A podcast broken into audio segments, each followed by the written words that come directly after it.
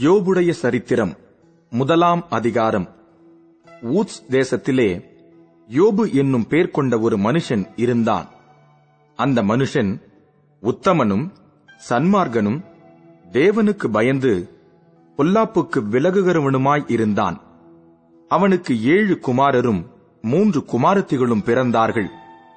அவனுக்கு ஏழாயிரம் ஆடுகளும் மூவாயிரம் ஒட்டகங்களும் ஐநூறு ஏர்மாடுகளும் ஐநூறு கழுதைகளுமாகிய மிருக ஜீவன்கள் இருந்ததுமன்றி திரளான பணிவிடைக்காரரும் இருந்தார்கள். அதனால் அந்த மனுஷன் கிழக்கத்தி புத்திரர் எல்லாரிலும் பெரியவனாய் இருந்தான். அவன் குமாரர் அவனவன் தன் தன் நாளிலே தன் தன் வீட்டிலே விருந்து செய்து தங்கள் மூன்று சகோதரிகளையும் தங்களோடே போஜனம் பண்ணும்படி அழைப்பார்கள். விருந்து செய்கிற அவரவருடைய நாள் முறை முடிகிறபோது யோபு ஒருவேளை என் குமாரர் பாவம் செய்து தேவனை தங்கள் இருதயத்திலே தூஷித்திருப்பார்கள் என்று சொல்லி அவர்களை அழைத்தனுப்பி பரிசுத்தப்படுத்தி அதிகாலமே எழுந்து அவர்கள் எல்லாருடைய இலக்கத்தின்படியேயும் சர்வாங்க தகன பலிகளை செலுத்துவான். இந்த பிரகாரமாக யோபு அந்நாட்களிலெல்லாம் செய்து வருவான். ஒரு நாள் தேவபுத்திரர் கர்த்தருடைய சந்நிதியில் வந்து நின்றபோது சாத்தானும் அவர்கள் நடுவிலே வந்து நின்றான். கர்த்தர் சாத்தானை பார்த்து நீ எங்கே இருந்து வருகிறாய்? என்றார். சாத்தான் கர்த்தருக்கு பிரதியுத்தரமாக பூமி எங்கும் உலாவி அதில் சுற்றித் திரிந்து வருகிறேன் என்றான். கர்த்தர் சாத்தானை நோக்கி என் தாசனாகிய யோபின் மேல் கவனம் வைத்தாயோ?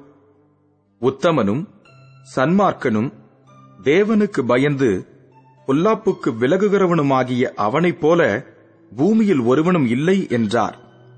அதற்கு சாத்தான் கர்த்தருக்கு பிரதியுத்தரமாக யோபு விருதாவாகவா தேவனுக்கு பயந்து நடக்கிறான்? நீர் அவனையும் அவன் வீட்டையும் அவனுக்கு உண்டான எல்லாவற்றையும் சுற்றி வேலியடைக்கவில்லையோ? அவன் கைகளின் கிரியையை ஆசீர்வதித்தீர். அவனுடைய சம்பத்து தேசத்தில் பெருகிற்று. ஆனாலும் உம்முடைய கையை நீட்டி அவனுக்கு உண்டானவை எல்லாம் தொடுவீரானால் அப்பொழுது அவன் உமது முகத்துக்கு எதிரே உம்மை தூஷிக்கானோ பாரும் என்றான்.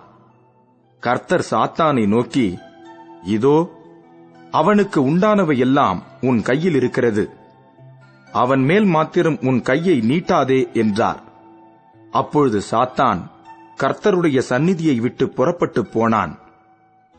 பின்பு ஒரு நாள் யோபுடைய குமாரரும் அவன் குமாரத்திகளும் தங்கள் மூத்த சகோதரன் வீட்டிலே புசித்து திராட்சரசம் குடிக்கிறபோது ஒரு ஆள் அவனிடத்தில் வந்து எருதுகள் உழுகிறபோது கழுதைகள் அவைகளின் பக்கத்திலே மேய்ந்து கொண்டிருக்கையில் சபேயர் அவைகள் மேல் விழுந்து அவைகளை சாய்த்துக் கொண்டு போனார்கள்.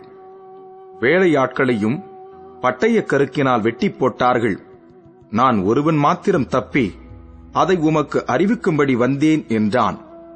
இவன் இப்படி பேசிக் கொண்டிருக்கையில் வேறொருவன் வந்து வானத்திலிருந்து தேவனுடைய அக்கினி விழுந்து ஆடுகளையும் வேலையாட்களையும் சுட்டரித்து போட்டது.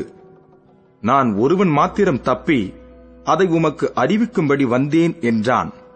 இவன் இப்படி பேசிக் கொண்டிருக்கையில் வேறொருவன் வந்து கல்தேயர் மூன்று பவுஞ்சாய் வந்து ஒட்டகங்கள் மேல் விழுந்து அவைகளை ஓட்டிக்கொண்டு போனார்கள்.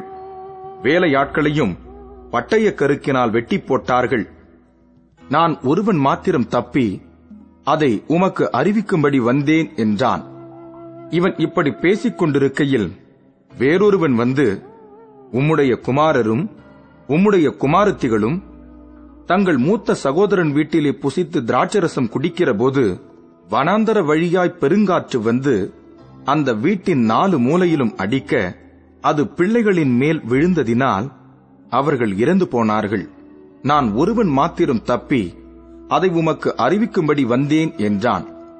அப்பொழுது யோபு எழுந்திருந்து தன் சால்வையை கிழித்து தன் தலையை சிரைத்து தரையிலே விழுந்து பணிந்து நிர்வாணியாய் என் தாயின் கர்ப்பத்திலிருந்து வந்தேன்.